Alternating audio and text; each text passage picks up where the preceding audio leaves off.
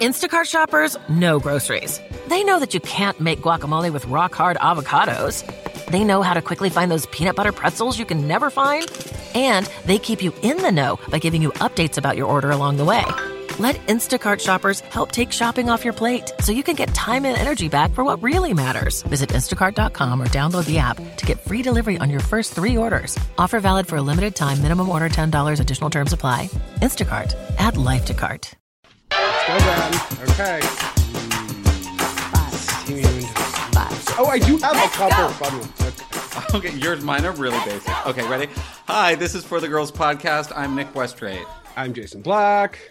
Um, this is the queer, gay, lesbian, bi, trans people podcast where all those people come together and talk about the magical form, the mythical form known as the diva. The diva, yeah, we're talking about women who have inspired our lives. This is a bright and shiny podcast. Who's this podcast for, though? I mean, this podcast is for the queens who invented the comeback. This podcast is for when you, Nick, are lightning, and I, Jason, in thunder, and we collide on dry land. Oh, this is a podcast for last action heroines. I'm gonna fuck this one up. This podcast is for Nam Garenge Ho. this podcast is for rock and roll widows. This is for podcasts for uh, when you can't stand the rain on your steamy windows. This is a podcast for all you Swiss singers. Okay, well, Say that one yeah, seven yeah. times fast. Expat, expat. Uh, who do we have, honey? Who do we have? This week we have all the way from France, Benjamin Degrèse. I tried to do that really well. This is Ben. Ben, Ben is a Tina Turner superfan and the uh, host, proprietor, runner of the Tina Turner blog, which is how we found you. Welcome, Ben. Hi, Ben. Thank you for having me. Hello, guys. Let me Oh. tell you how I found you, Ben. Um, uh, we've been wanting to do Tina since we started. I mean, we, we talk about the Mount Rushmore of divas, and like Tina is, Tina is the sun above that mountain. And so we were like, okay, we can't. This is our third season. We can't. We can't continue without uh, finding uh, a Tina stan. Mhm. And so I was like, okay, well, let me just look on the interwebs, on, on, on the Instagram. And I was like, let me just find a blog. And I was like, who is this blog that has 19K followers? And how do I get a hold of him? So like I wrote to you on on there and it was like not accepting any responses. So then I tried to friend you. I was like, Nick, I don't think Benjamin's seen my response. And then Nick got to you on Twitter. It You was. I, will, I will track a bitch down on Twitter. That's my. I was like, I'm pretty sure this is main the stand we need. Yes. Yeah, no, the problem is that I get so many messages for, from people who think they are writing to Tina or they want to talk to Tina. And unfortunately, there's, I, I can't do anything. So, yeah, it's sometimes I, it takes a while for me to see messages and stuff like that. But uh, no, I'm glad that you found me in the end. I'm so glad that you're here. And it- I'm- I mean, really, It- it- Nick, I think this is like our first person that we have. I can't think of anyone that we have that has so much of a Stan account that we have yeah, interviewed. you are the most official, official super fan. I think you run the Tina Turner blog. Can you just tell us about it? I started 10 years ago, 2009, the blog. And really, it was just a page like there was nothing about Tina, nothing really interesting on the web about Tina. And I had a really, I have a really good friend of mine who lives in Holland. His name is Chef, and he started the blog with me. And really, I, I wouldn't have been able to do it if he didn't help me with it. And so we started writing about Tina. We collected a lot of Tina stuff over the years, bootleg DVDs and uh, books, magazines, CDs, everything. And so we thought it would be a nice place to to put everything together, to organize and try to to have an intellectual approach. Maybe at first, like we wanted to go in depth into some subjects that were not dealt with, uh, that people didn't really mention when when they were talking about Tina, but it evolved into something else. And then I started making um, videos on YouTube for the mantras and everything, and that's when it got a lot of a lot of attention actually. because the videos of Tina chanting gets so many views every day. It's crazy. Well, who doesn't want to chant with Tina? I mean, come on, that'll start your day off right. That'll get you through a pandemic.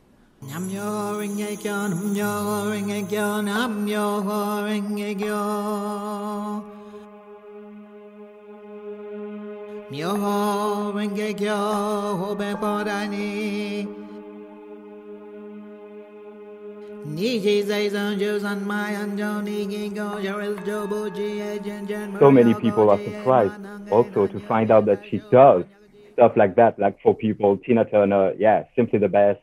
What's Love, Proud Mary, and they would never imagine that she's doing Namyoho Renge Kyo for hours and, and stuff That's like that. That's how you so say it. always interesting. Yeah, Jay, you don't you aren't a big chanter. Well, I'm learning. you can Very learn from difficult. Tina now. Uh, yeah, yeah. I remember. I remember that, that scene and what's love got to do with it when she finds the when she finds a good religion.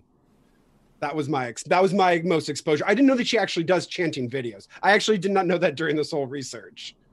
No, no, I actually she doesn't do, but I've made some, uh, how do you say, montages, montages video. Oh, you have.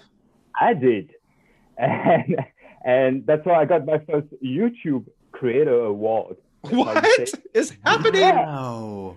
And well, uh, maybe you didn't see, but I've got well, not I've got, but the blog has like eight hundred thousand followers on YouTube as well, Wow. and five hundred thousand on Facebook, and on the blog itself, it's four hundred thousand and something like that, four hundred thousand. I mean, you're literally in the Tina Turner business. I'm not sure. I, Yeah, I, I'm have- sure. I'm sure. I'm sure. I'm looking a- behind you right now, speaking to us.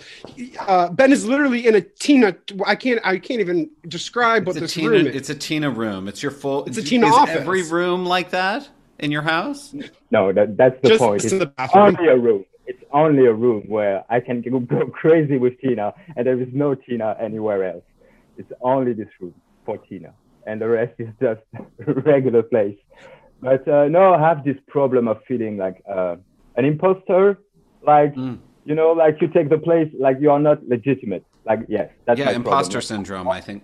Yes, call it I've always felt, always felt that I didn't have the legitimacy, legitimacy, or I don't know. But I get contacted a lot, like from the musical people, Tina, the musical people. They contacted me when they started. There, are, there is a documentary coming out about Tina. They contacted me for footage. When there is a magazine or a documentary or stuff coming out, there's always people contacting me. But then after that, there is nothing. It's always people wanting wanting stuff from me, but I should never ask for anything. So that's always a bit ah, annoying. But I don't want to make people depressed. I mean, I, I never ask for anything. What is the fan community like? What are the is the does the Tina fan community? Do you have a name like the Beehive or the the Navy? No, the Turners. no, I don't think so. I think some people, a friend of mine tried to come with the term Titans, Oh, which I I, I think was pretty good, but I, I'm, I'm not sure it really took off. But uh, that was fun. Titans. I like the Titans. Titans. What's the Titans from? They're just like took Tina's from- name and from, from Tina, the Tina the Titan. No, Oh, I know where from the- Titans come from, but how is it related? All Is it- yeah, thank you, baby. But is there is it related to Tina in some ways? Titans origins is Tina, Greek for. the name. A, a there's play a on T, there's an. I, there's an N, there's an A. I guess I don't know Rihanna's na- Navy. What's Navy? I don't know. I don't know a lot. it's any- Rihanna's people. I know, but what is that? What is? Who knows? I don't. knows I mean, I'm sure they could tell you. um, uh, what what is that fan community like though? What are the Tina stands? Do you all do you all get along? Are people really proprietary? What's it like? What's well, because Ben, what's so interesting to us is that we interview a lot of people who whose fandom is is kind of insular. You know, like they would go on the blogs, they would do some writing, but a lot of their development was, you know, uh, so personal. It was just basically them and and this this diva that they really love. But like, I mean, being a leader of a cult, I mean, c- come on, what what does that bring? It is. Well, I have a lot of Tina friends, and we meet every year on Tina's birthday. So I have a Oh group God. of friends, and they are from Germany, from the Netherlands, from Belgium, UK, Spain, every mostly Europe, mostly Europe, but we have people from the US coming from time to time. And this is the best. I mean, this is really the most intense week of the year, and it's always a lot of emotion. And we started like 15 people, 10, 15 people, and now it's every year we are like 50, 60, 80 people and it it gets bigger and bigger. We really get a lot of people. Do you all go to like a hotel convention center? Do you rent out a ballroom? No, no, no, no. It's very rough.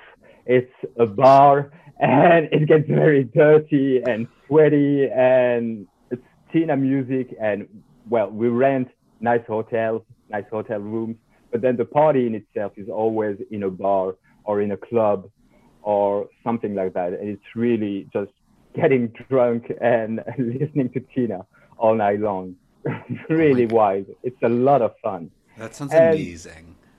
So when you started this, you so you, you like you said you kind of started this this blog 15 years kind of on a whim kind of like this was something you wanted to do so you were uh, you were already pretty deep in your tina love how did, oh, this, yeah, yeah. How, did how did the love start well what, what does love got to do with this Yes. So a lot of things. She's my substitute for love, I think. It's Madonna, right? Mm. And I thought mm. about that about Tina. That uh? was really my, my substitute for love. Mm. Um, it started when I was pretty young. So I was born in the east part of France, and my family, my father, he, he was Tina's age, pretty old. I, I was my, my parents were pretty old, and they were listening to a lot of French music, like you would hear a lot of Edith Piaf and Jacques Brel mm. and all those really impressive, great French French singer. And then one day, my father was listening to the radio a Sunday morning, and I hear on the radio. The.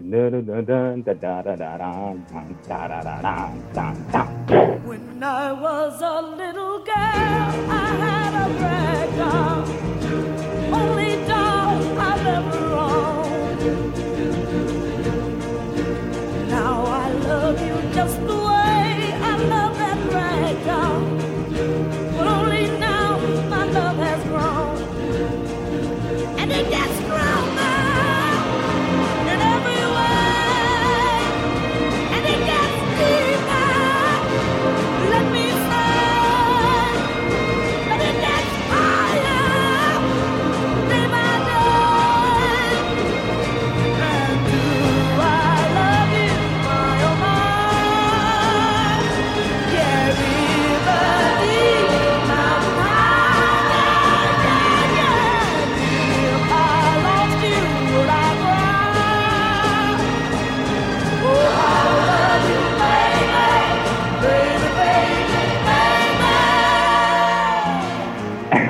I'm what the fuck is that? I get chills just thinking about it.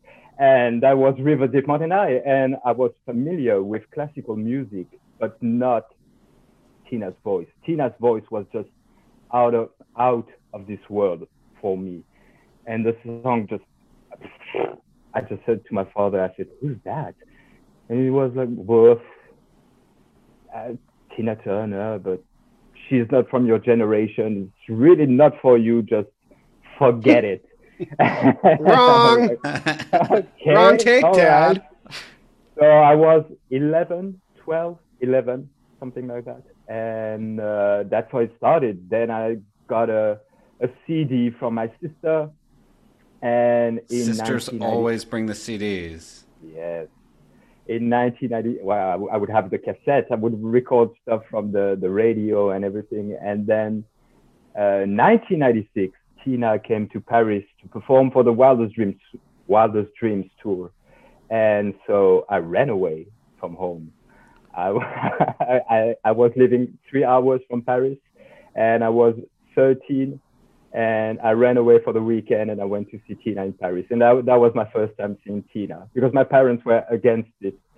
And the bad things gay boys do, oh. like go to a Tina Turner concert.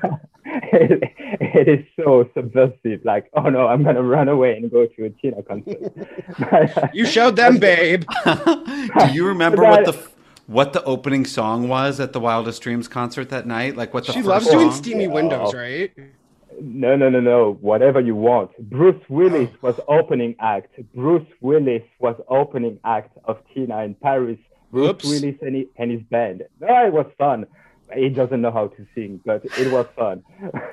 Oh, And- whatever you and- want. You sent us Yeah. this, whatever you want, this clip. And Whatever when you it want. started, my first thought was, oh God, I hope this is the opening number. Whatever you want me to do, For you. Whatever you want me to be, I will be what you need. Because it's love that I feel whenever you really need. I'm feeling sensual. I can't rely on myself. I'm wanting you, no one else. You got me wrapped up.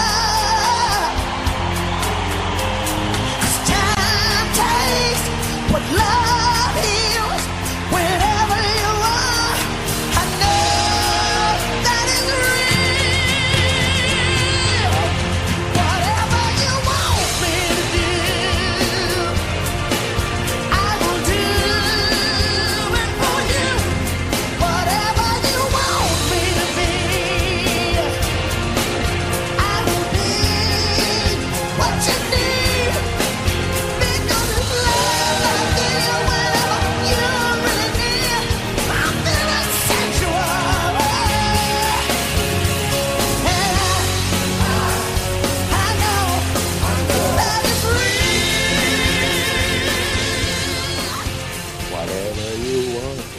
was.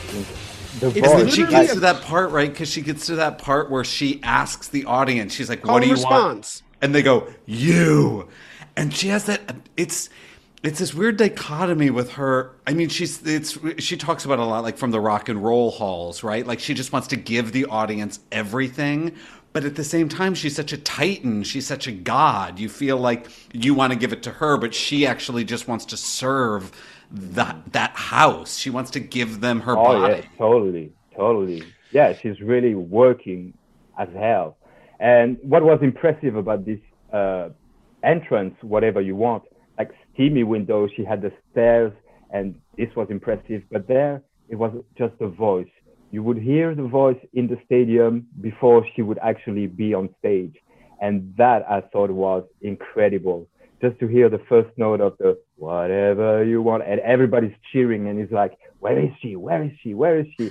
And then, because time takes, and the lights goes on, and she's there, and the dress is incredible, and the legs are incredible, and the voice and everything, and this is it, this gets me every time. Yeah, It's Ah. still, even today, I mean, it's still incredible. I mean, what's crazy is that that is her opening number, and she performs it as she does just about every number, like it's her encore. Do you know what I mean? Like, like she perf- like she opens it as if this is the last song of her, the night, and she's giving everything she Oh, has. Oh, so it's right. really intense to see someone start at that level Mm-hmm. and maintain that energy and dance, and is so Mm-hmm. in sync. She's always in sync with those with her two uh, uh background dancers so y'all have got there's so many tina turner concerts that you can be privy to oh They're my just lord on YouTube. They're on YouTube. What is the dress she's wearing in this? It's like the greatest dress in the history of fabric. This is Versace. Ugh. Versace. Gianni Versace did this dress for Tina. It's, Yeah, it, it, it, it, it, I, I saw it in real. I, we have a friend who has several Tina dresses, but I didn't saw it from him. But this one I saw in real, and it's so ridiculously short and slim. It's like a, just a piece of fabric or something. I don't know. It's so you know what clip that you sent me that felt even more like someone took a shirt cut the sides off and just kind of slid it up a little bit at the hips was the johnny carson like uh, the johnny Oh. carson the um after she takes off the coat. Oh, that yeah, yeah, yeah. tiny dress i mean that was the most sexiest uh slinkiest thing i've ever seen her wear. She was 43 wearing this and it's amazing. The legs and the strut that's how you said the legs how oh she, strut. how she's strut, the, the, making the pony and uh, and rock and roll widow is such a fantastic song. And then Talk to us about it because we've never heard it. I'd never heard either of these songs. Rock and Roll Widow and Steel Claw. You can see them on YouTube. They're beautiful on the Johnny Carson show in 1983. December 31st, 30, uh, New Year's Eve 82, 92, 82, New Year's Eve 82. And well, Steel Claw is from Private Dancer album. Mm-hmm. Uh, it's the last track from Private Dancer, and it's very speedy song. It's a great rock and roll song. And she never, I guess, never really did it live during a concert, nor uh, Rock and Roll Widow. I think that's there's a few performances of Rock and Roll Widow uh, lip sync in Europe for the promo of Private Dancer, and Rock and Roll Widow was a B side from a B side from one of the Private Dancer singles. Not sure, not sure which one. She comes out in this like big tuxedo jacket, and it's like it's his jacket singing about being this rock and roll widow and sitting at home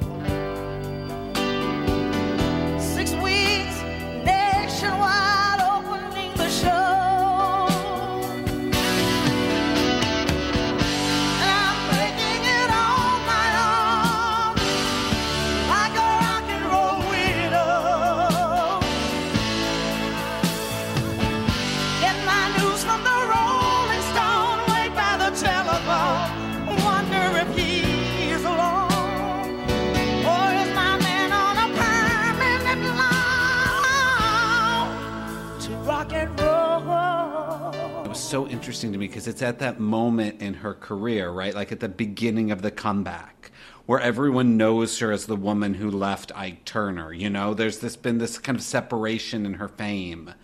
And she yeah. comes on and then rips that off. I love this dichotomy of this, this these two songs next to each other.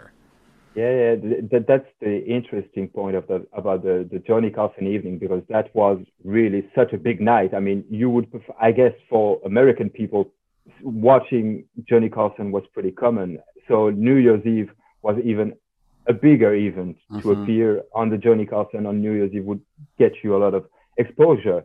And that was big for Tina. That was a big evening for her. And I guess a lot of people were surprised, like, okay, rock and roll widow okay, she can sing. And then Claw, oh no, she can do more than singing. She's incredible. She's still incredible.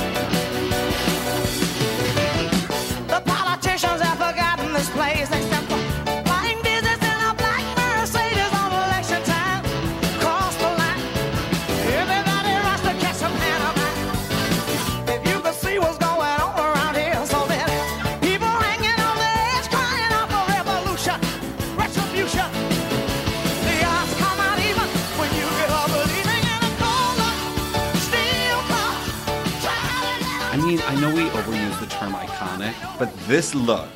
th- I mean, I guess when does the look look start? The modern Tina look, the teeny teeny dress, the massive blonde hair, and the legs for days. Does it She start? right always, she was always doing that with Ike too. The short, But she had the dress. long, she had the long dark hair though in the '60s. and That's true. right? Yeah, well, the, the big wigs really started in 82, 83. I, I would say 83 really you have a performance of Tina live in Chicago on YouTube if you want to watch it, and that's when she started really wearing the crazy wigs and uh, manes. Oh God, it was incredible. I had this thought during. I watched uh, this documentary, uh, and I love what she says. She says that that she can do, she can always do everything because she is a performer first and then mm-hmm. she's a singer, and then she's an actor, and then she's a songwriter. Mm-hmm. Da da da. da. But first, she's a performer, because uh, and she talks about how like w- uh, when she left Ike, she was like, "That's what he. That's what." Uh, he didn't take away from me. That's what I took is that I could interpret anything. I could do anything. I can, I always, I will always know how to perform. And I found that so interesting. Mm. She is indeed a consumed performer, maybe the best, one of the best performer really ever to live but I think her image, the, the, the, the, the, image that we have of Tina took off from really the great, the amazing singer that she is. She really has a unique voice and she, she can pretty much sing everything. And it's, it's pretty rare when people would say, oh yes, Tina Turner, she's, she has an, a beautiful voice. You wouldn't say she has a beautiful voice, but she has an incredible voice. I don't know what voice. Think. And uh, I was. I... If you think if you think of Celine Dion, you will think you you think of the voice of Celine. You would say Celine Dion, Barbra Streisand, of course, are great singers, and Tina would be a great performer. But Tina is also a, an incredible singer.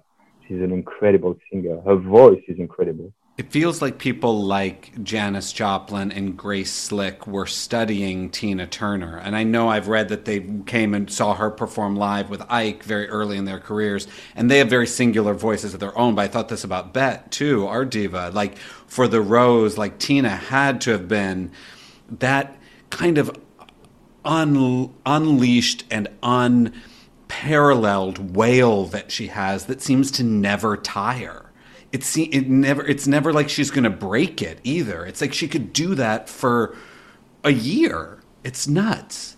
I just learned that um, she was not the first interpreter for of what what's love got to do with it. It's this kind of real hokey hokey band called okay Bucks Fizz.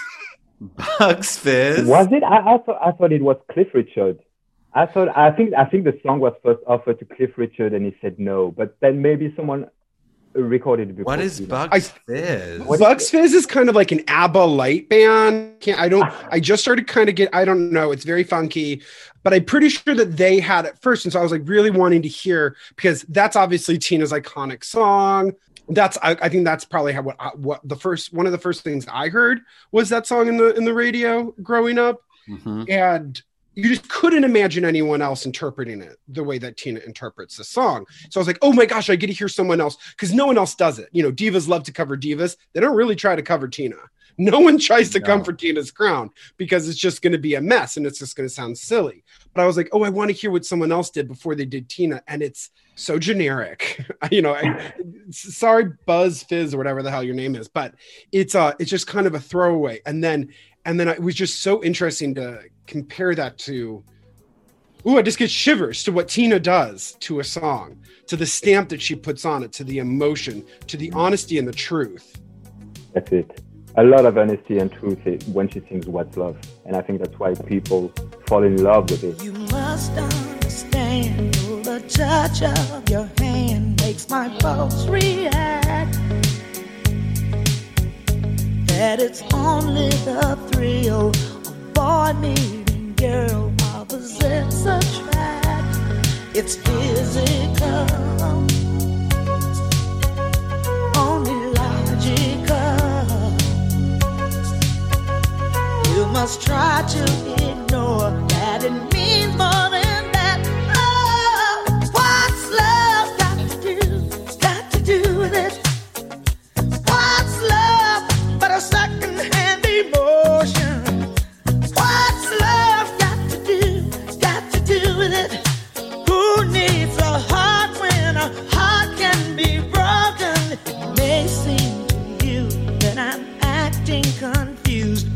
Did you listen? Did you hear the the, the Kygo remix from What's Love from this uh, summer? It was yeah. Out? Yes. Were you so excited? Well, I was surprised. Uh, but I love remix. I love remix. I'm not sure that was the best remix. I thought No. it was a bit of a, of a lazy remix, but Yeah. uh, why not? I thought it was. It's. I mean, as long as people talk about Tina, as long as she's presented to a new audience, why not? Why not? It wasn't that bad.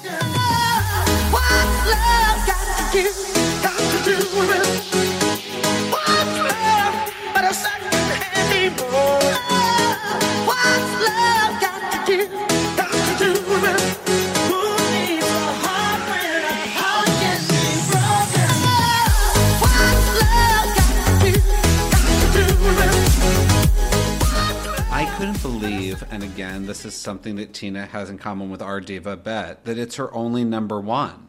Indeed. And It our diva also only ever had one number one. Lots of number twos or number threes or top tens. But you go like, wow, it's just an amazing uh, coincidence, and I, I kind of can't believe that the others weren't, or just. I guess we're in a different age now where every song reaches number one, or it seems like everyone has 26 number one hit singles, you know?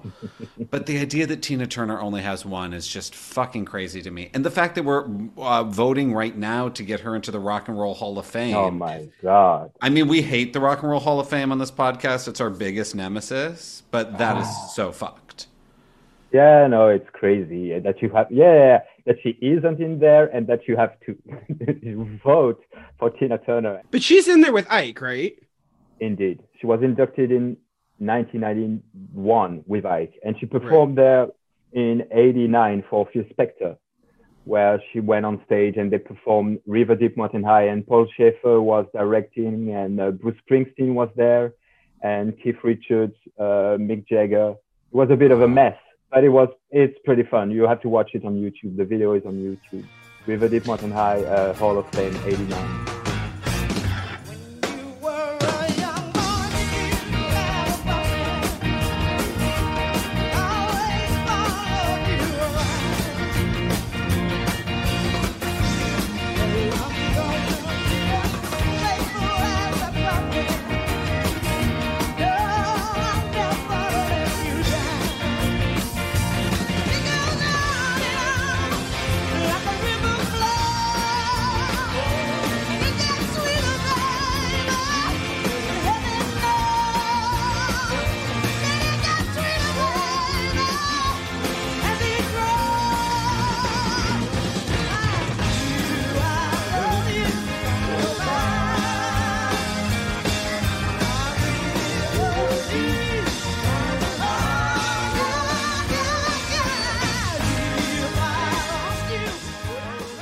Because we call her the cre- the queen of rock and roll. And when you Yeah. hear her talk about rock, rock and roll, it is she is so passionate about it.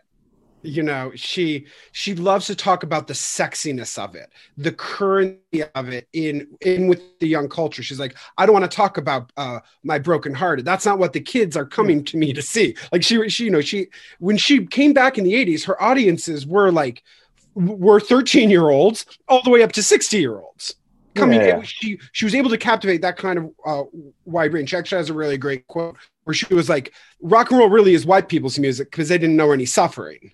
Mhm. Yeah, yeah, that's pretty true. But that, that's also something that is uh, um, put against her, put against her from time to time. The fact that she sings mostly white songs and lives in white country, is married to a white man, and but yeah, it's some sometimes a reproach that people would make to Tina.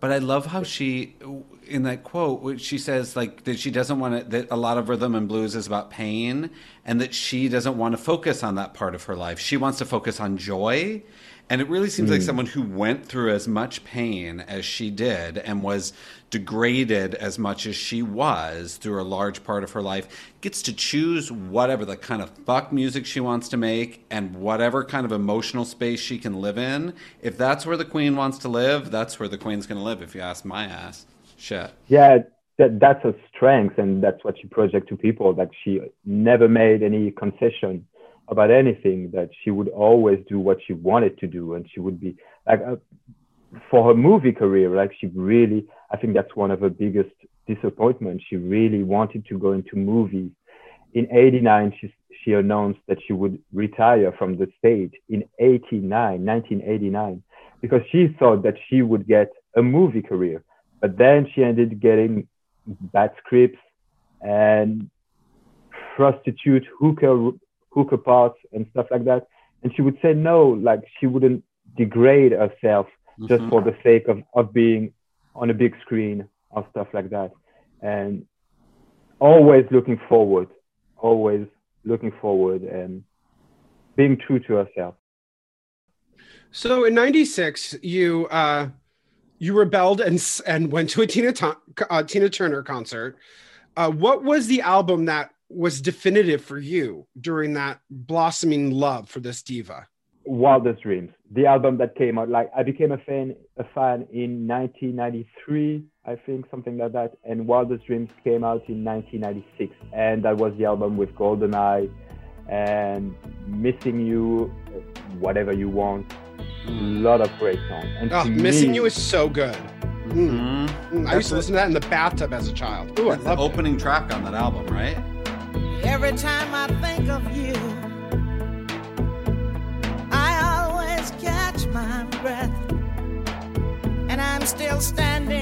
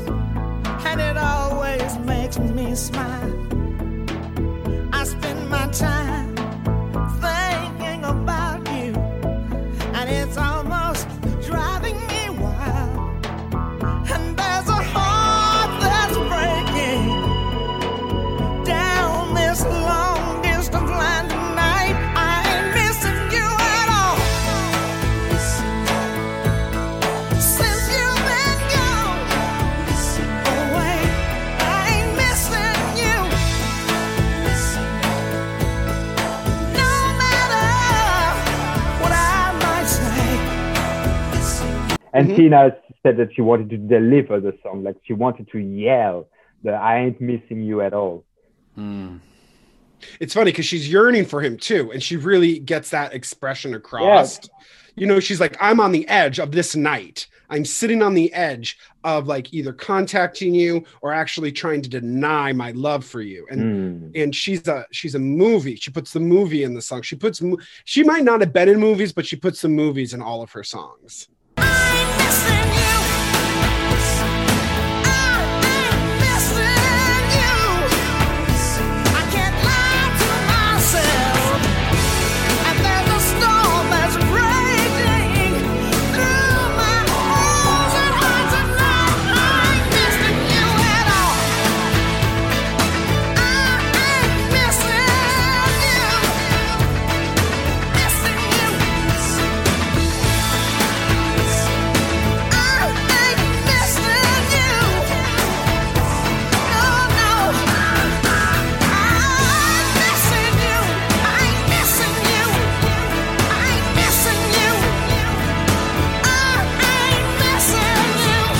Yeah, no, she's very cinematographic. Even when you see her live, Tina is someone that you have to see to really enjoy. Like, it's nice to listen to some Tina, but to watch Tina is Mhm. another experience.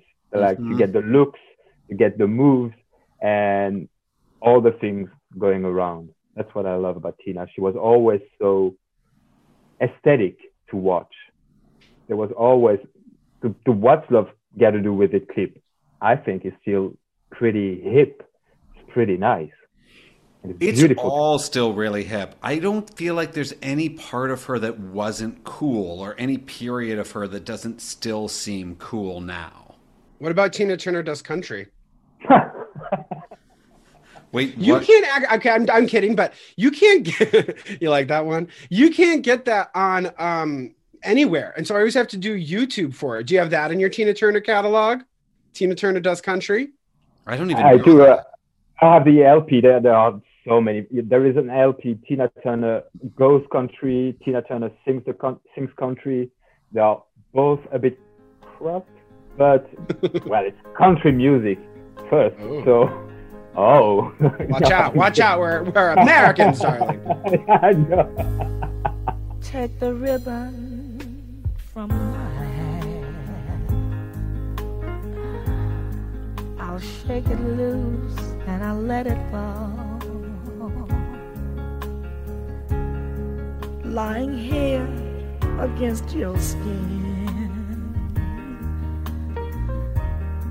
Like a shadow on a wall.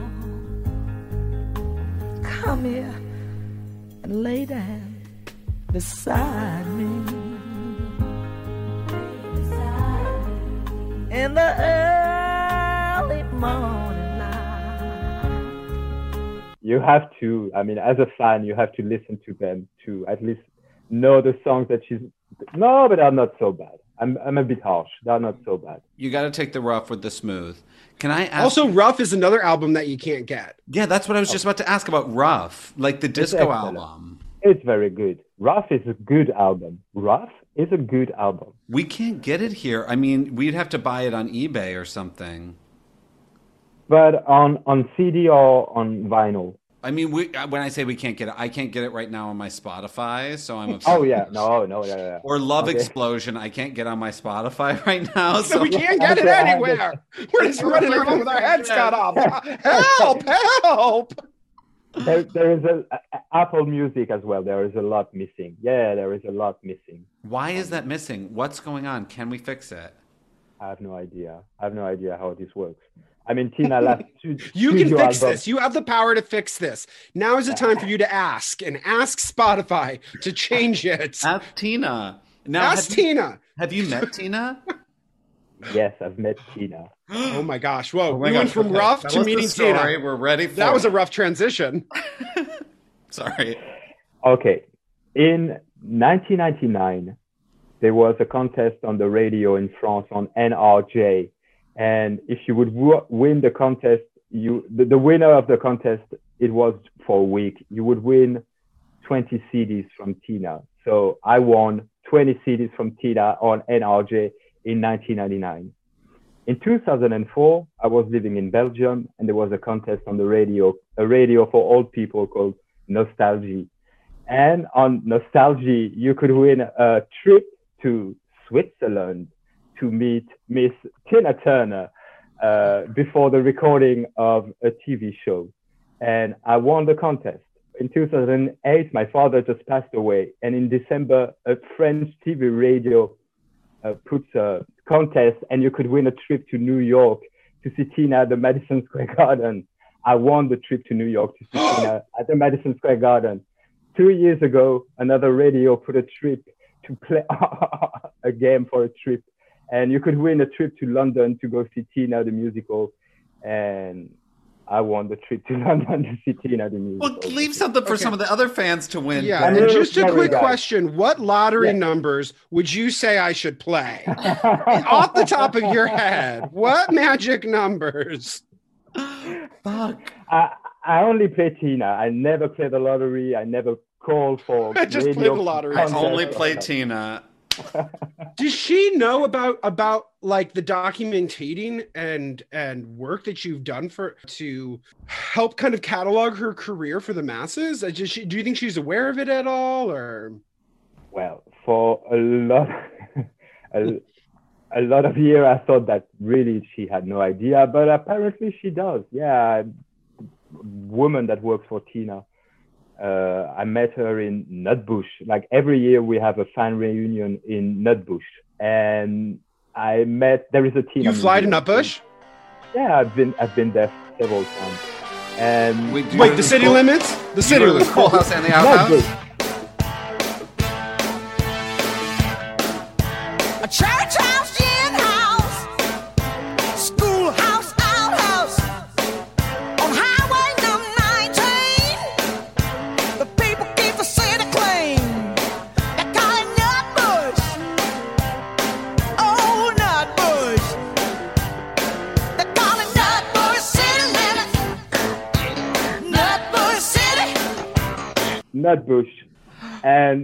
There is Oh, some. he's dust- holding up a mug, a Nutbush mug. What's And oh inside the inside the mug there is dust from the place where Tina's house used to stand in Nutbush. I'm, Wow. I'm gonna get arrested someday. This is next Uh, level psychosis here. I love this. whoa. I'm creeped. I'm amazed. Oh. This is a rock. This is a rock that was on the field where Tina's house used to stand in Nutbush. Wow. Whoa. Babe, we don't have any Hawaiian. Bette Babe, we gotta go to Hawaii. Babe, we gotta go to Hawaii. right now. We gotta go to Hawaii, babe. we gotta go. That's where Bette's from. Okay. Which we thank you for this challenge. We're signing off. Podcast is over. We're gonna do a stepping. pandemic flight to Hawaii. We have to step our game up. Wow. Okay, Whoa. so every year you go to Nutbush, and the friend of Tina said what? Tina's assistant, Rhonda Graham, she passed away last month, and she was working with Tina since 1960 something. So she's been Tina's closest friend and assistant, bridesmaid at a wedding, really Wow. every. And she saw me, and I actually I, we were staying at the same hotel, and I went to see the the guy at the lobby, and I explained to him. I said, well, I'm a big Tina fan, and I would like to have the bedroom next to Rhonda Graham because when she arrives, I want to pretend that I'm going out of my room and meet her as if it was a coincidence, but I wanted planned, like I wanted to meet Rhonda. And so she finally arrived, and I prepare all my plan, and I go out, and I say, oh, like I'm surprised to see her, and I say, hello, Rhonda, I'm Ben from France, and she she looks at me and says, oh, hello, Ben, nice job with the blog, and I'm like, oh, oh, oh, oh, okay, all right, okay, thank you, Rhonda. So, so yeah, she, she told me that when I started, Tina and the management and everybody, they really looked at everything. Like they were making sure that I wasn't writing any BS or that I was pretending to be Tina or stuff like that. So they were really monitoring, and I think they still do.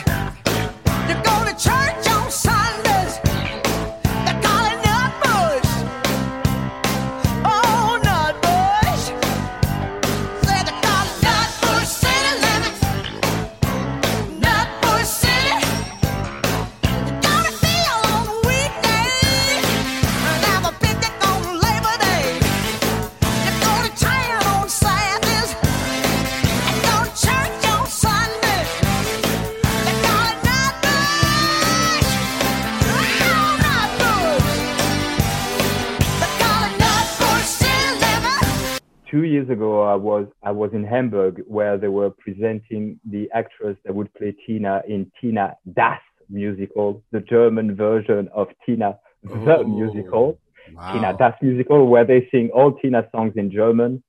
This is beautiful.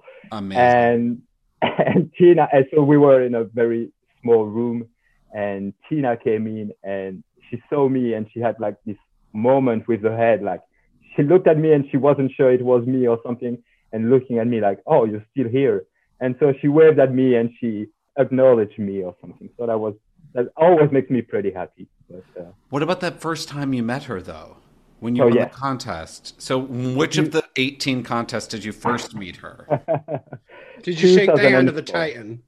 Titan? 2004 uh, Zurich and she was promoting the All the Best album which was uh, All the Best what again another greatest hits CD the only CD I have in my car. It's my. It's the only time I've ever ran in my life was to that CD, and it's the. I just think it's one of the perfect compilations of all time. I she has a lot of. I okay, I know whatever, but like for me, it really she had like beautiful disaster. Like I get really down on some of these uh, drippy songs that she like added in there. Um, on Silent Wings, like I I don't know. There it goes up, it goes down. Yeah, I just I love this. You don't love this compilation so so much. no no no it's very good it's good it sounds good but there there's been so many compilation there's been Yes. so many best of but the new songs were all right I mean Open Arms was a bit well, well, was cheesy but I love that cheesy. Yeah, I love it because I heard it live. But before hearing Tina in the studio sing, well, in the TV studio, singing the song, I wasn't sure I, I liked it much. But then Tina, she can sing anything and it makes it great. Yeah.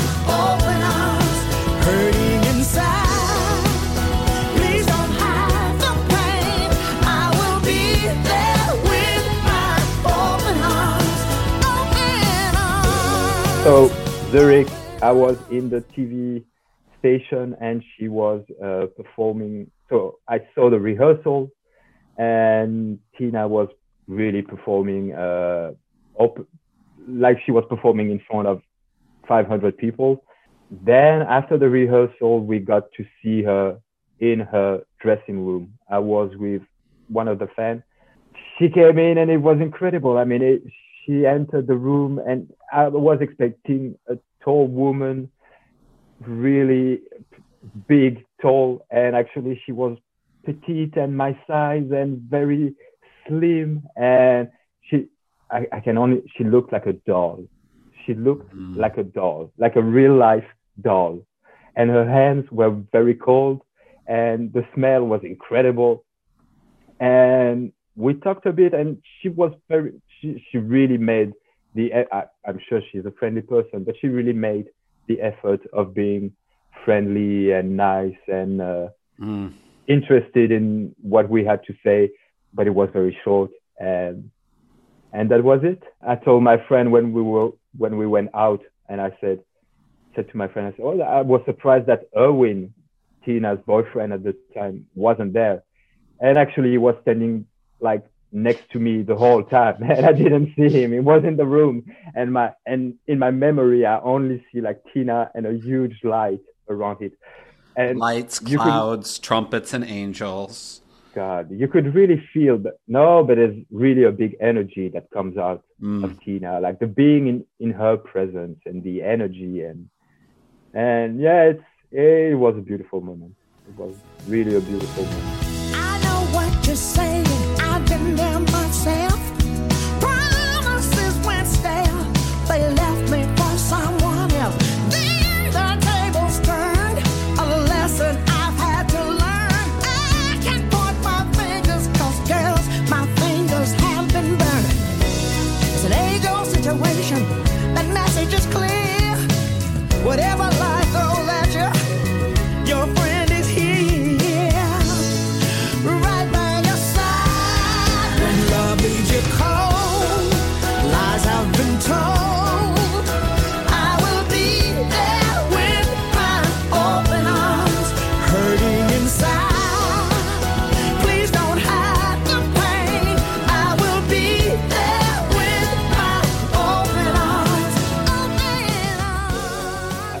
a few years ago, I was on the Grindr, and uh, a guy was talking to me, sending me a message. Did you? Yeah, yeah, Did on you get what I- Grinder. Yeah. Okay. no, I said Grinder. You know, like, I'm. I'm, I'm not You can say Grinder loud and proud on this show. I, I don't know why he started asking me. So um, if I have a look into your uh, music, what w- which artist would I find? And I didn't want to say Tina, so I went very like masculine, like Bruce Springsteen and uh, Rolling Stone, which is true. I love Bruce and I love the Stones and everything. And he goes, uh, and it's, and I say, and what about you? And he goes, oh, I'm the biggest Tina Turner fan ever. And I'm like, oh, and I'm like, all right, okay, we have to meet. And then you looked at your other phone and it was actually you just texting you. Are you married now? Did you get gay married to this person? No, no, no, no, no, no, no, no, no. No. So Does he have a to my- rock from Nutbush? He doesn't. But he came to my place and I didn't say anything. And so he, he, came in. Don't go in there. Don't go into this room. in the living room and we were talking and everything.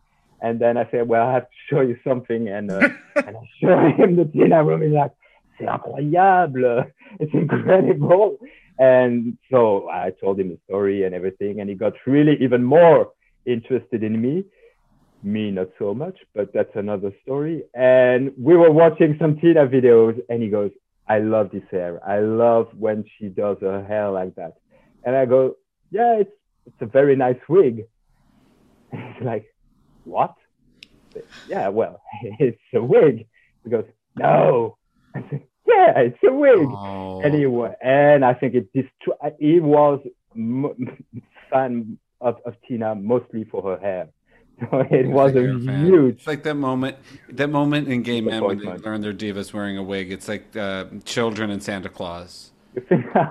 You know. I don't know. I thought it was for me. It was impossible. That how could you think that they were real hair? I think so. Like I said, the only ever time I really tried to run was listening to "All of the Best" by Tina Turner. Uh, the whole, the uh, all the way through because it really works. It really, really works. But I really think uh, she is queen of strut music. Mm. You know, where you kind of kick your legs out like she does. Da da da da da da da. And um, my favorite strut song is "Typical Male." Like that's a song that I would perform. I think it hits. Boom, boom, boom, and then when the when the when the drum part drops in, you know, da da da da da da, and she gets into the groove of it.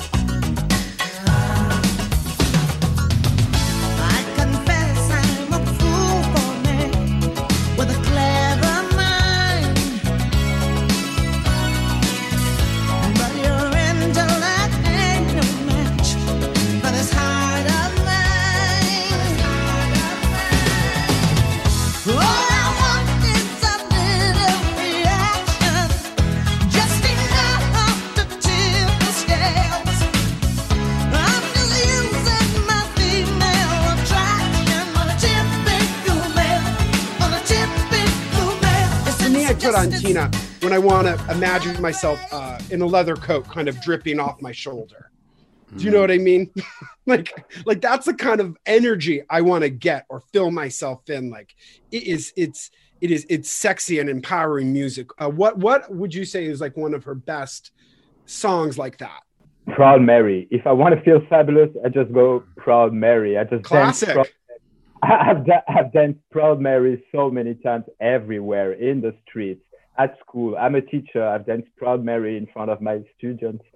I, I'm in the Air Force. I'm also a military. I'm in the Air Force. I've danced Proud Mary in front of soldiers. Does that work? Left a good song. job in the city, working for the man every night and day.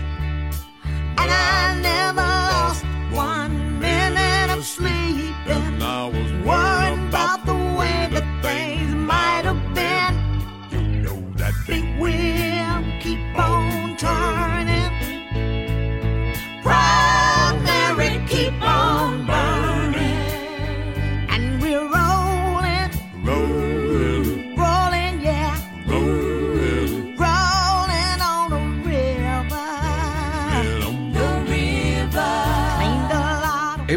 is that I, I think it's such a gay anthem to me.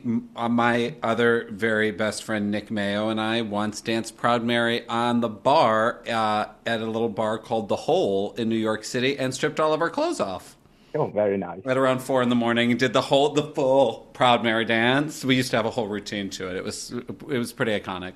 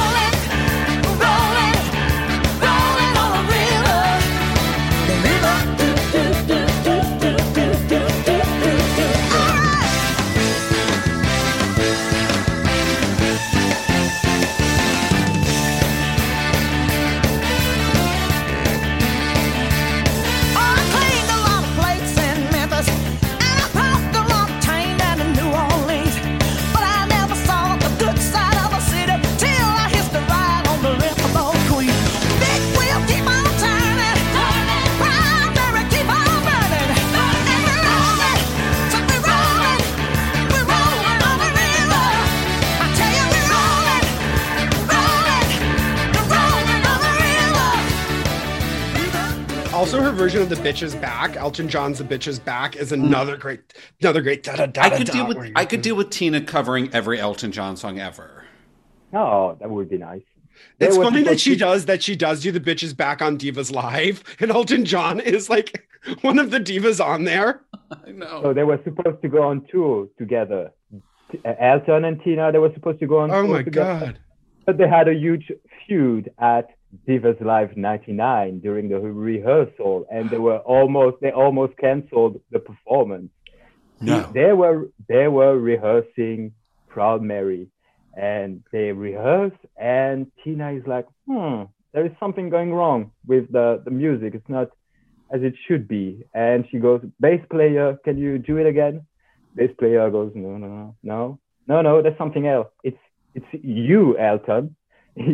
you are not playing the piano as you should be. and when you are Tina Turner and you have never written a song or played an instrument in your life, and you said to Elton John that your piano is not correct, he went mad. He Wow. went in a rage and he, he went up, he said a big F you to Tina, ran out of the stage, and they had a huge argument. And everything was like, okay, are they are they going to perform together? Are they going to do it? And of course, they are both big professionals, and they ended up performing. But and the fun of it was they performed "The Bitch Is Back," and the way now, if you look at it, the way that they perform "Bitch Is Back," eh, and they have some looks at each other like.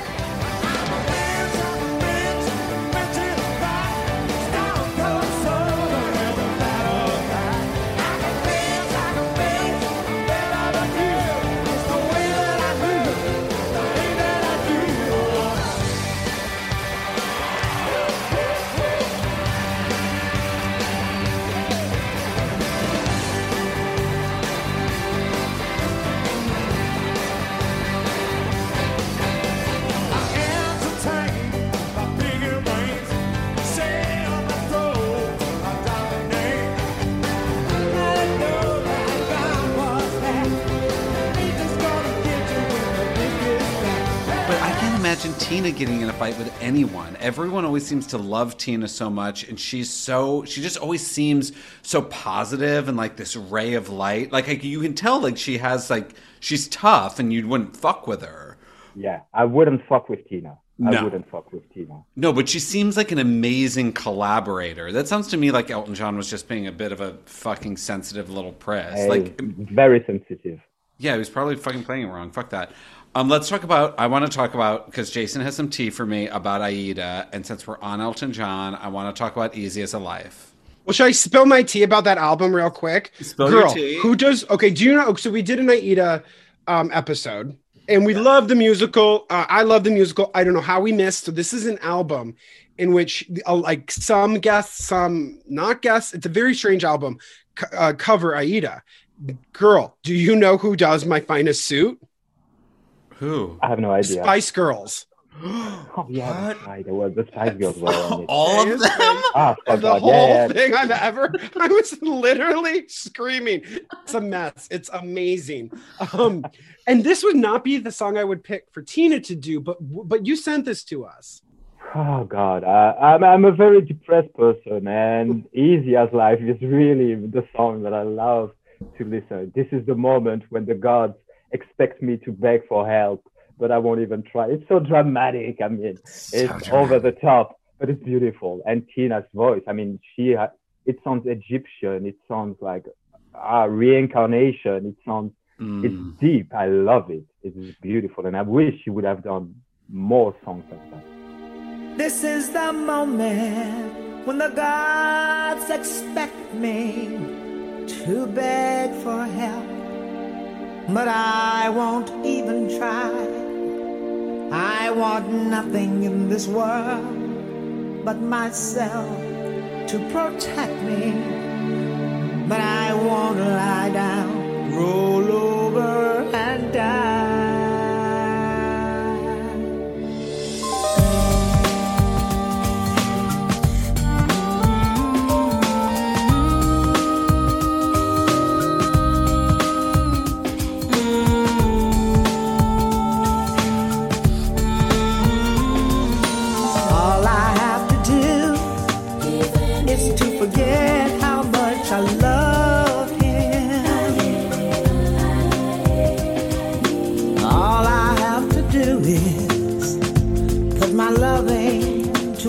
side. Tell myself that love's a never changing situation.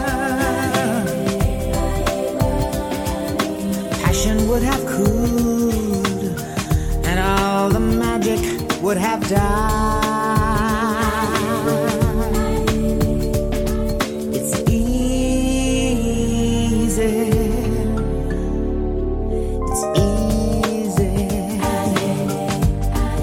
So different than what she does do. This is like a Yeah. five minute kind of ballad. Haunting, I think, is the correct word for the song. Haunting, like it, it never leaves you. I'm never tired of it.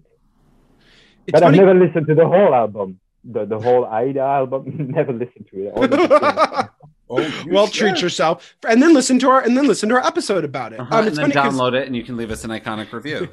you sent Yeah. us her version of a Joni Mitchell song on the Herbie Hancock Joni Mitchell album, and because and you kind of answered our question because we always like to know like what would you want this person to do next, or what would you have wanted them to do next. I kind of think Tina's probably re- fully retired now. She's 81, so I don't think she has any intentions of going back out. But but you sent us this and you said this would have been the direction that I would have wanted to hear more of. Can you talk about that?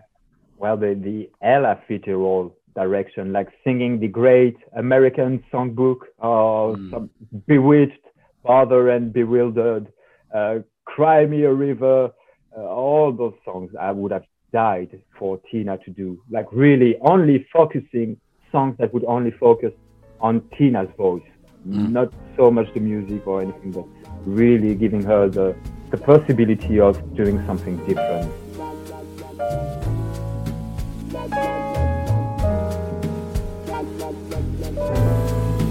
Big man arrives. Disco dancers greet him. Plainclothes cops greet him. Small town big man, fresh lipstick listening. Sophomore jive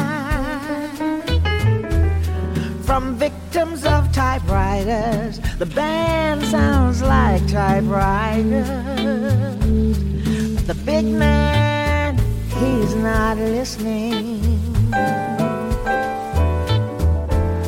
His eyes hold Edith, his left hand holds his right. What does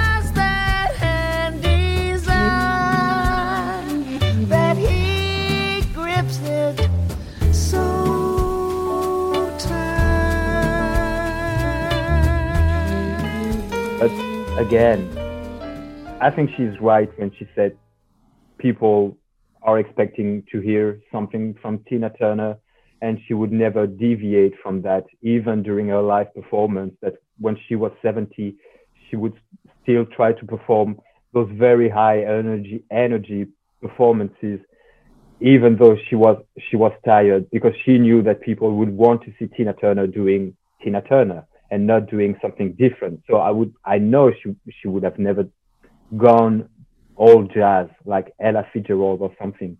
But I think there would have been a market for that. I think I'm sure the critics would have loved that. I'm sure a lot of fans, a lot of people would have loved that. Maybe not as as big of, as a of a market as the rock and roll music, but jazz is is jazz. Edith in the ring, the past over girls are conferring.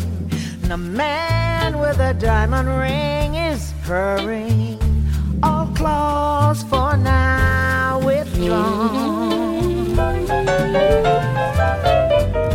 One by one they bring his renegade stories to her, his crimes and his glories to her. In challenge they look on. Women he has taken grow old too soon. He tilts their tired faces gently to the spoon. Know that album that Annie Lennox put out a couple years ago, Nostalgia, is like that. It's it's all her doing those kind of that kind of music and it's amazing. It's so beautiful and I'm really glad that she did that. I would have loved to have a record like that from Tina. Jesus. And I'm not I'm not even sure there is a lot of a back catalog from Tina, a lot of That's what I wanted was, to ask. That was not published. I'm not sure. I think Tina she she hates the recording studio. I think since the Ike days, Ike Ike built a studio in the house. Like she had to be in the studio when he was calling at two o'clock in the morning. If Ike wanted to record a song, she had to be in the studio. And I think from that time, she she kind of uh, kept some form of uh, resentment, or I don't I, I don't know about being in a studio. So Private Dancer was recording in was recorded in 15 days, which is wow. nothing. 24 7, the last album was also made in a month or something, very short period of time. Other people who did uh, Believe from Cher. I mean, and, the 24 7 look is really the look for me. I love this evolution of the Tina look, the high waisted pants and the blousy top. I'm here for it. Sorry, that was a side note. I feel like that's real Oprah look. That's like when Oprah came on board, and like yes. when all of us babies were watching Oprah. That's how we got to know like Tina. That's how that's Oprah how I got to, know Tina. Like Tina. Yeah, Oprah introduced me to Tina in that real. All right. Yeah, and that's and I got and I got twenty four seven, and then I worked backwards from there. But re what you were just saying about the recording studio, it seems like because of the history with Ike, the live performance was her arena that's what she had control over. That's where she was the boss. And she even says that in some documentaries too. Once I was out there and I was doing it, I was in charge. You know, it's like where her power seemed to be. Do you think? Yeah, but she could be charged by Ike. Like, you know, every mistake would cost $5 or $10.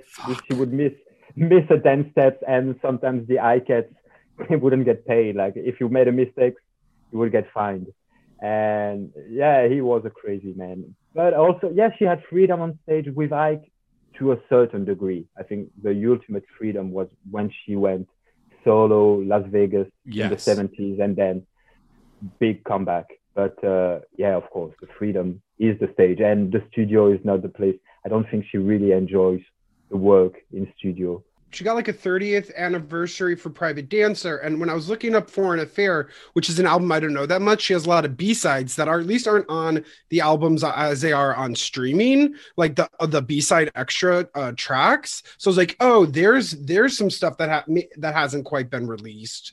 Because uh, like I'm always hungry for the extra tracks, you know, like oh. I'm starving for the unreleased stuff. I don't know if that if you're if like you're just like, oh, if she just has anything left in the vault. No, the, everything that was released on the 30th anniversary CD of Private Dancer were stuff that we had from B tracks, from singles okay. already. The only good, but, but the, the remaster, the remastering of the album of Private Dancer 30th anniversary was excellent. The sound is so good. And your private dancer, a dancer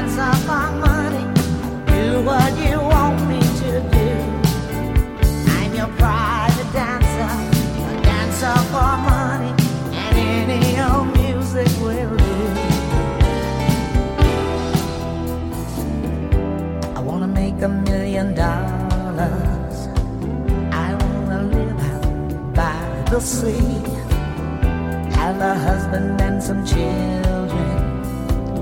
Yeah, I guess I want a family. All the men come in these places and the men are all the same. You don't look at their faces, and you don't ask their name. I'm your private do what you want me to do. I'm your private dancer, for money, and any old music will do.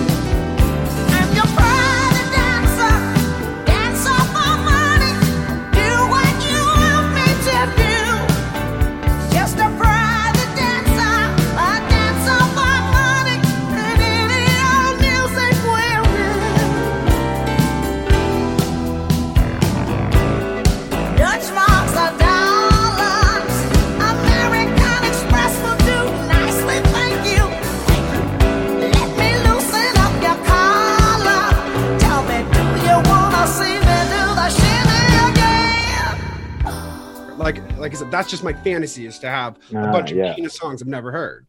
It's the fantasy of, of a lot of fans. Yeah, unfortunately, it seems like until Tina is away, we we won't get anything. I think they are waiting for the after career, so to speak, and uh, we'll see. But I'm not sure there is a lot in the catalog.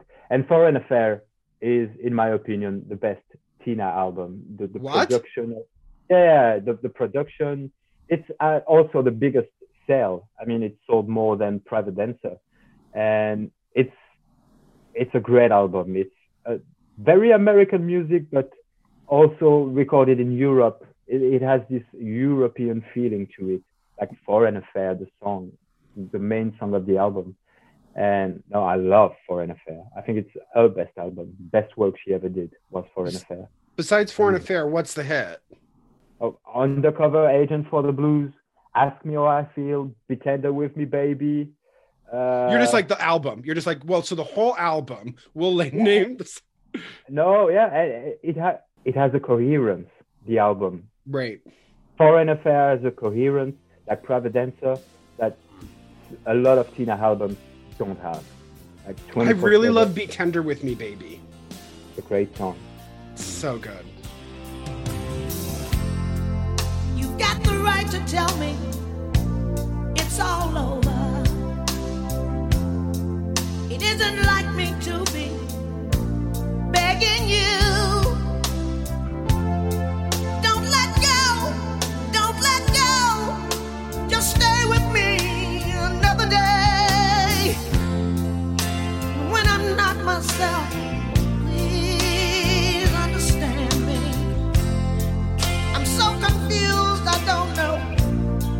what to do.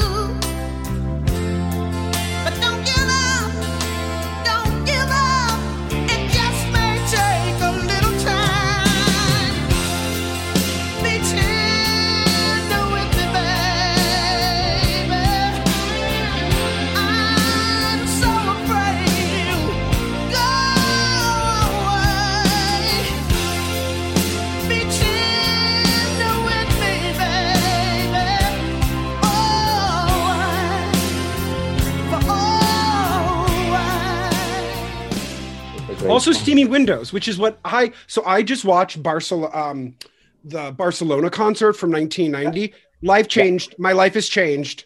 I mean, utterly changed. She is right. Isn't one of the best? I mean, I thought it was one of the best. I've seen other Tina concerts, but this one. Uh, and she has this she has this white dancer, and the girl has hair down to her butt, and she's just whipping it back and forth. And then Tina's in line, so in sync, uh, so perfect in that rock and roll vibe. And I think she opens that one with Steamy Windows, right? It did, yeah, yeah, with the big stairs, and they come. It comes down, and Tina comes down the stairs and uh, starts dancing "Steamy Windows." Yeah, the concert. And she loves that song. She's like, I love how hot it is. Like, she loves the vibe of it. It's naughty, but it's not vulgar. It's you know, it's a good song for Tina. It's a good rock and roll song for Tina. "Steamy Windows."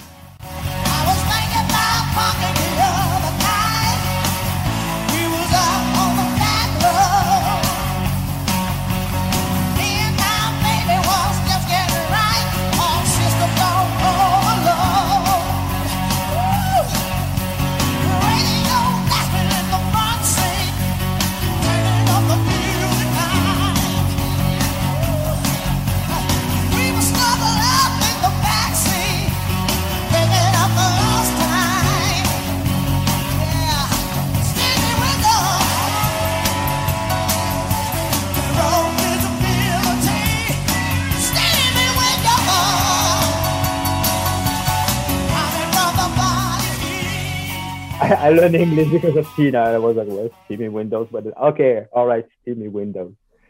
I know when I Oh, think I of Steamy Windows because we're because we're, we're from the cold of Michigan, and I'm like, oh, they just have the heat turned on inside the car because it's icy out. That's what happens when it's winter. You know who I want to make steamy windows with is her saxophone player.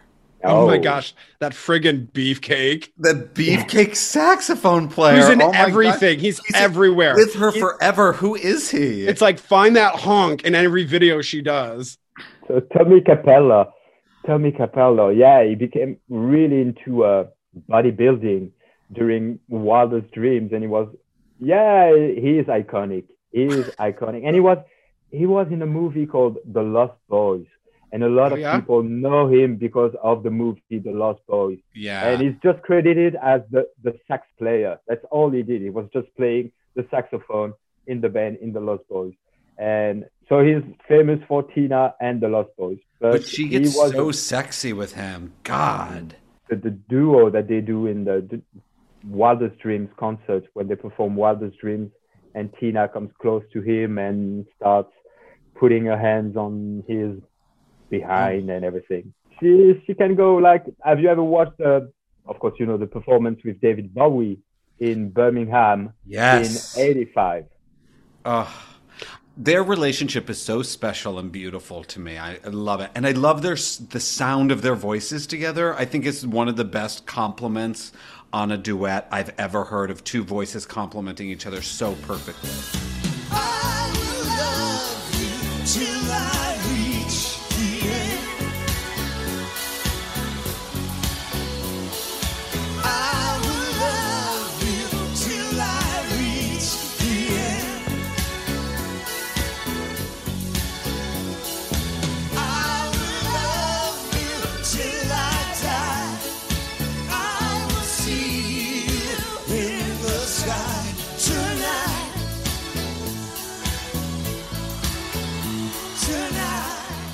Tonight. Is So- such a mood lift. It's such a mood lift. You know, like such a hopeful song. Uh, I, I, I, it, it's transporting to me. And David Bowie, he said that um, uh, people on stage can really be dead in the eyes, not Tina, She really looks at you in the eye Yeah, and that's what he gives you it. So do you know the rumor?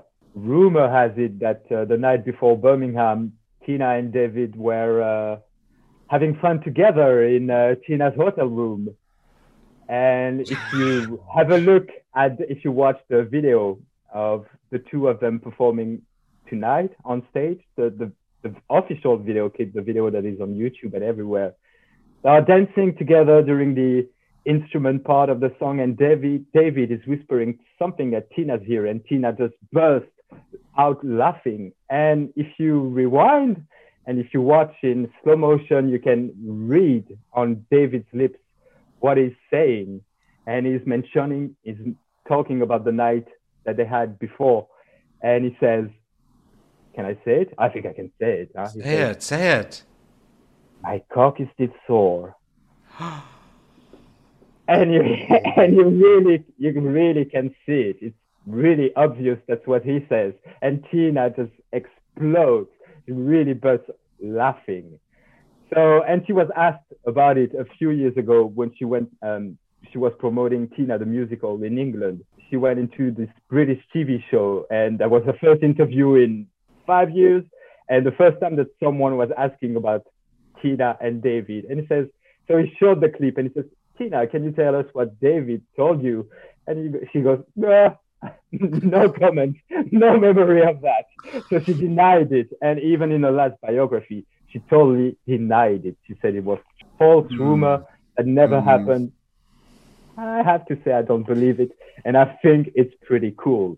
I think it's really rock and roll. It's Oh. really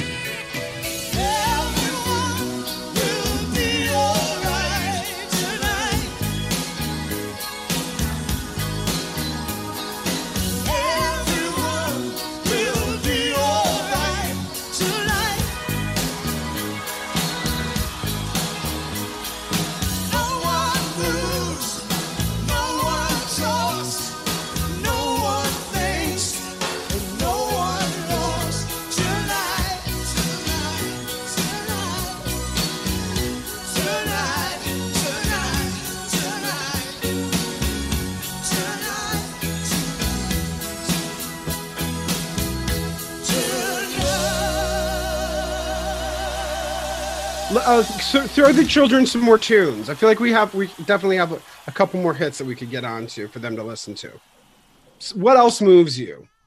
the Buddhist recordings that she did in her later later life. I don't know if you had a, a chance to, to, to listen to that, but in right after she went on tour in 2009 and she started recording Buddhist mantras, I thought, well, a lot of people didn't really like it, and a lot of people that I met that I met were a lot of Tina fans that I met when I started to be a fan were telling me that they were Buddhist and that they were Buddhist because Tina was a Buddhist. And I thought it was a bit ridiculous. I thought like, why would you, I mean, a religion or something is very personal, very strong. Like it's a bit extreme to be, to become a Buddhist because Tina is a Buddhist. Anyway, now she does all those mantras and all those spiritual songs. And I'm thinking maybe like, you know, in Buddhism, they say that, that everything happens for a reason, that mm. everything is connected. And maybe if I became such a big Tina fan, it was for me to be introduced to that type of uh, music and uh, spirituality and try to get uh, more connected, more present, and more self-aware.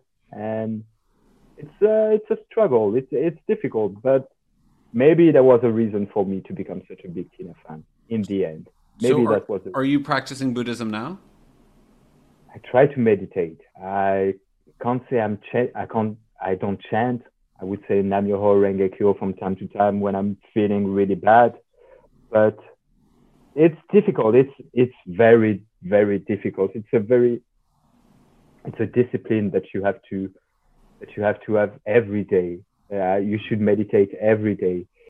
I'm really thankful for that for that type of music to have been introduced to that type of music and spirituality and and reading about Buddhism and about this. So so that's that the club hit that you're picking for the kids. Um, that so check that off the box. The dance song. What else do you have? Sorry, I didn't understand the question. Can you repeat the question? No, no, no. He was just teasing you. Yeah, no, I, I understood that I, I answered not the right, not the right to, to, to the wrong question, but I, I, am sorry I didn't understand you. No, no, that was a beautiful answer to your. That question. was beautiful, honey. Jason sometimes when when something gets serious or emotional, he sometimes pulls us out with a with a lull. That's good. You have to do that. Thank you. it's just how he responds to vulnerability. Don't take it personally. Um, yeah, I do that. I do that as well. So what? That's, that was beautiful. Thank you for that. They. Uh, I, what is what's a uh, like a lost bop like a, a song you feel like no one but the deepest tina fans put on that tina playlist um, maybe don't turn around which made a comeback with tina the musical don't Turn Around was a huge hit with Ace of Base, I think was the name of yeah. the band. Yeah. What? You did that? Uh, Don't Turn Around is, was originally re- uh, uh, recorded by Tina. She was the first. On what album? Well, actually, it wasn't on an album. It was uh, on a B side. No, the first time it was on CD was on the collected recordings, which was three CDs that came out in 1994 it was the best of. First CD was Ike and Tina. Second CD was the comeback years, and the last CD was the big hits. And what? don't turn and don't turn around was was on it, and I got like it's fabulous, like fabulous. And when I went to see Tina the musical, the theme song, so to speak, of Tina the musical is "Don't Turn Around." It made a comeback in Tina the musical, so that was oh. very interesting and kind of metaphoric about like don't turn around, keep going, don't look back at what's behind you, keep moving. Yeah, it starts the the song. Well, it, the show starts with Nutbush, but a version of Nutbush in the in the church, like a gospel version mm. of Nutbush, which is beautiful. And then the next scene is Tina leaving Nutbush, leaving her grandmother, going to St. Louis, and she doesn't want to leave and but yet she wants something different and so don't turn around goes fits perfectly. Like i don't want to leave but i don't want you to stay. So it's a nice conversation between the, the grandmother and young Anna Mae and the songs come back throughout the whole musical like a theme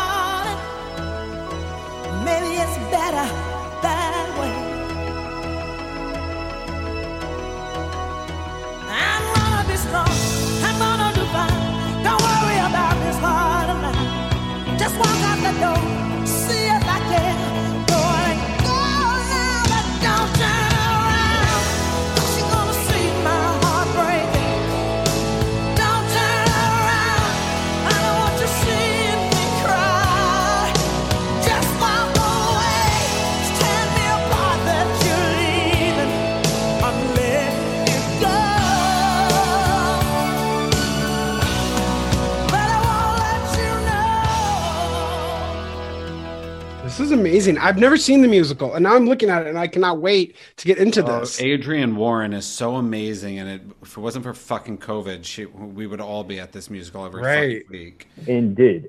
Yeah, I was really surprised. It's such a huge hit. It was, I knew it would be a hit in London, Tina the musical, but it's also a big hit on Broadway, which was unexpected. And this is nice. But Adrienne Warren is good. I think we need to ask you the final question. Jay, are you ready? Yeah. Okay, honey. So you have this is our final question that we ask all this all of the uh stands who have uh, you know a million followers in their stand account. You have won another lottery, and it's a phone call lottery, and you get to leave a voicemail directly to Tina Turner's landline in Switzerland. You get to tell her everything you want from your heart. What do you say? Hi, Tina. This is Ben. Just wanted to say thank you for all the years. And I hope that you heard about my blog, that you are proud of the work that I've done for you. Not the work that I've done for you, but I, that, that I made you proud. And I will never stop listening to you and I will always follow your advice. And I love you. Hmm, Oh. that's beautiful. I love Oh that you'll always follow her advice. I love that. Isn't it so wonderful to have someone that you can uh, just constantly have inform your life? it's gonna be the most depressing podcast you ever got, you guys ever had. Yeah, No, no, it's it's, not. always nice to go back to Tina and to to, to follow her and yeah, she, she's a mentor. She's she's a good mentor for me. She she was the mentor I needed. She was the idol I needed in my life. I know. I know. And there's so much that you can regain strength from, re inform your life as you get older. That music ages with you, you know, and, and you can reconnect to it. And then there's these musicals, and there's still some good stuff coming out. So Yeah, I, I think I think she, it's pretty she chose- fabulous. I, I didn't choose to, to become a Tina fan. I think she chose me. Like that the song that River Deep, the day that it came on the radio, it, it was for something. The song came to me and I didn't be I, I couldn't become a fan of someone else. It was Well- Tina. I mean, It was meant to be. She's It was simply, meant to the, be. she's simply the best. Better than all the rest. Better than anyone.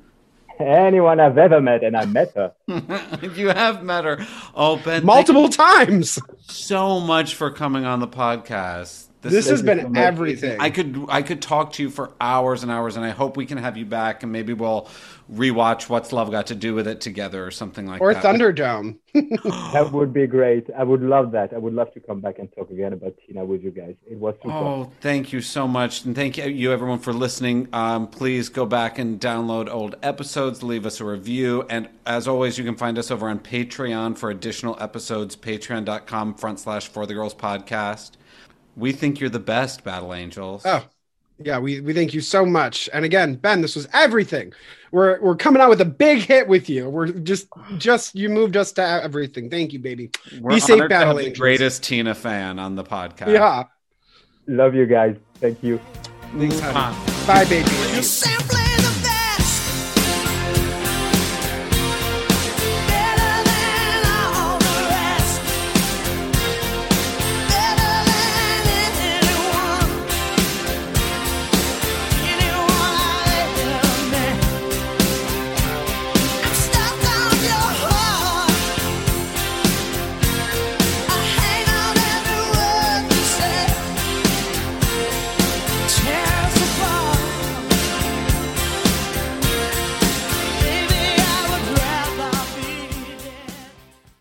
Worked hard for what you have your money, your assets, your 401k, and home. Isn't it all worth protecting? Nearly one in four consumers have been a victim of identity theft. Lifelock Ultimate Plus helps protect your finances with up to $3 million in reimbursement. LifeLock alerts you to identity threats you might miss, and if your identity is stolen, your dedicated U.S.-based restoration specialist will work to fix it. Let LifeLock help protect what you've worked so hard for. Save 25% off your first year on LifeLock Ultimate Plus at lifeLock.com/slash-aware. Terms apply.